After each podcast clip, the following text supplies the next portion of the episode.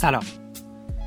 شما به اپیزود سوم کریم تور گوش می‌کنین و شاهد یه داستان واقعی دیگه از زندگی من یعنی کریم رنجبر هستین که شکل و شمایل داستانی به خودش گرفته و حتما دیگه می‌دونین به اون ناداستان میگن شما با گوش دادن به این پادکست می‌تونین در آخر هر ناداستان یه نکته از اصول داستانی که در ناداستان کاربرد دارن رو یاد بگیرین تا خودتونم بتونین ناداستان بنویسین و یا خاطر نویسیاتون رو به شکل ناداستان وارد دفترچهاتون بکنین. یا اینکه از این طریق با داستان نویسی آشنایی بهتری پیدا بکنید.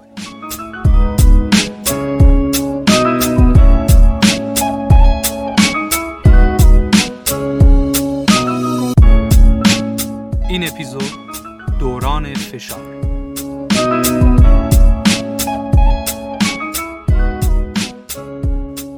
وقتی هنرستانم تموم شد وارد دوران جدیدی از زندگی شدم به نظرم اسم این دوران دوران فشاره که من دو بار تجربهش کردم. یه بار از رو اجبار و یه بار برای علاقه. فشار اول از طرف خانواده و فشار دوم از طرف خودم. وقتی هنرستان تموم شد برای ادامه دادن مبحث برق بایستی کنکور بسیار سختی و پشت سر میذاشتم هرچقدر بیشتر تلاش می‌کردم مثل باطلاق بیشتر فرو می‌رفتم. چرا که مباحثی رو تو هنرستان یاد گرفته بودیم و اصلا هیچ ربطی به چیزایی که درگیر خوندنشون بودم نداشتم.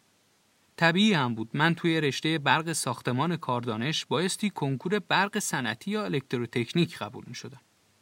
یکم از قبل بگم که یادم پدرم وظیفه نوشتن اسم منو توی هنرستان داشت و روز سوم مهر هر مدرسه رفتیم جایی برای من نبود.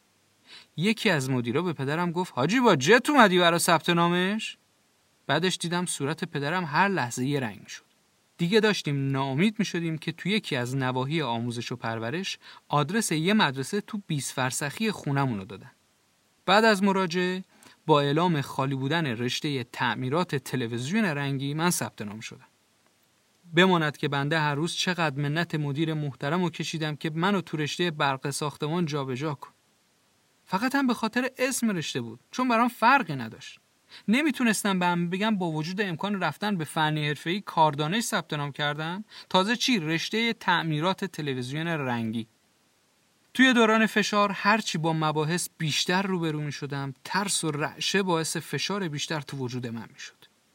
هر روز به لعنتی ترین روز سال نزدیک می شدم و واقعا با روز اول هیچ تفاوتی از لحاظ سطح علمی تو خودم نمی‌دیدم. انگیزه ای برای تلاش اصلا نداشتم و در نهایت یه دانشگاه معمولی قبول شدم.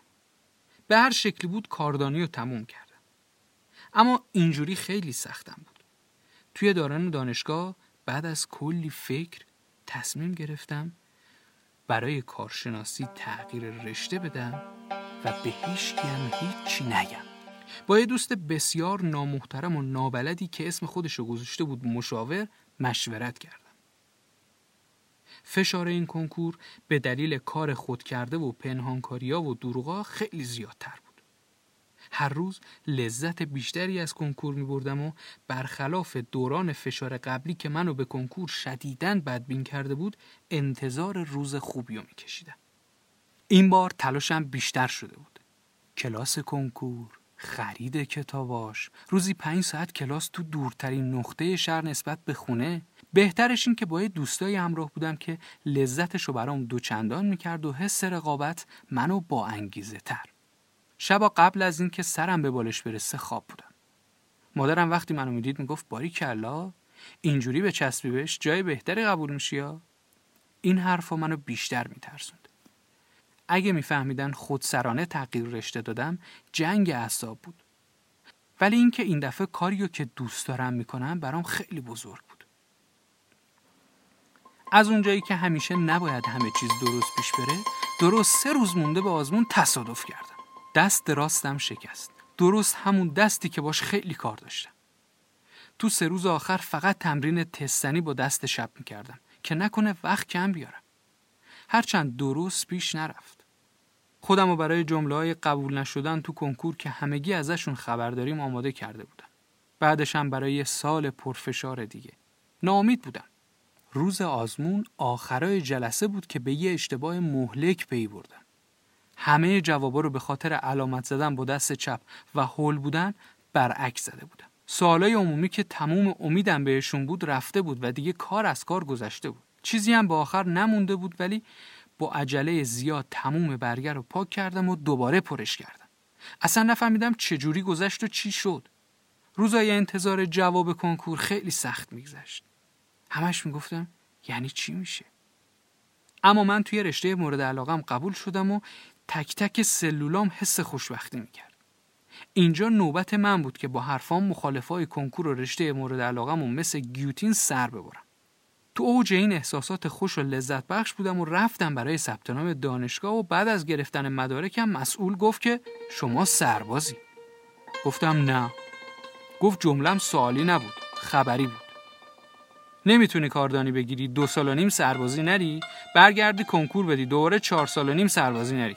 شما سرباز تشریف دهی بعد از سربازی دوباره کنکور بدید. ما در خدمتون هستیم. آب یخ رو سرم با فشار خالی شد.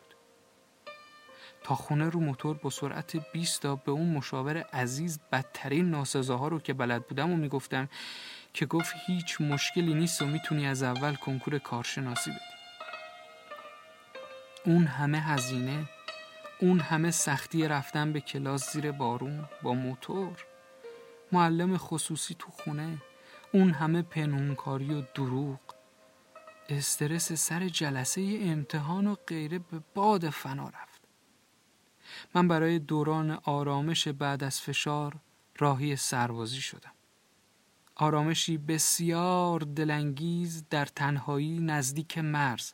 که بعدا خدمتون حتما تعریف می‌کنم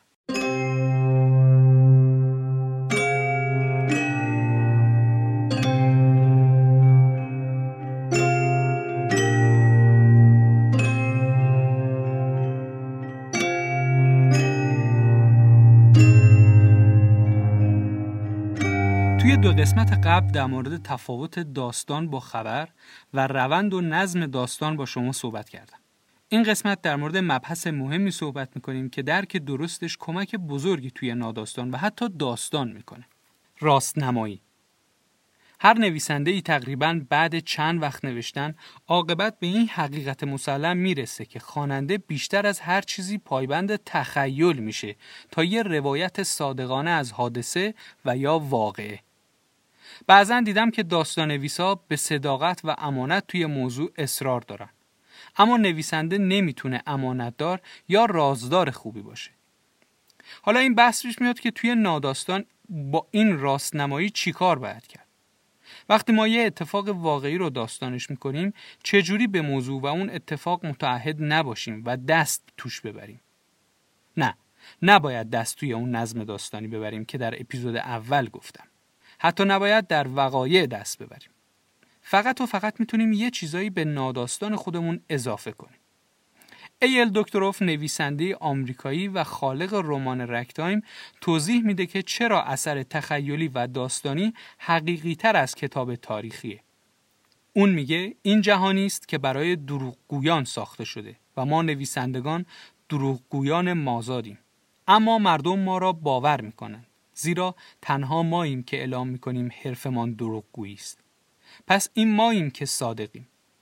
تو همون رمان رکتایم تمام قدرتش رو به کار می‌گیره تا دروغهاش رو به عنوان سند مهمی از حقیقت و تاریخ جا بزنه. و حقیقت اینه که موفق هم میشه. یه کاراگاه رو فرض کنید که از مجرم در مورد وقایع حادثه سوال می‌پرسه. مجرم اون حادثه رو تو سه خط توصیف می‌کنه و کاراگاه رو تنها می‌ذاره. ولی وقتی کاراگاه با اون سه خط تنها میشه با تخیلش سعی می‌کنه برای واضح شدن ماجرا اونو به 20 خط تبدیل کنه و حقیقت اون اتفاق رو پیدا کنه. پس شما هم وقتی با داستانهای سخطی خودتون مواجه میشین بد نیست که کمی هم دست از راستنمایی بردارین و اونو با تخیلتون رنگی ترش کنین. البته این کار یکم سخته چون شما نباید با این کارتون باعث پریشون شدن اثر و از دست دادن یک دستی ناداستان بشین.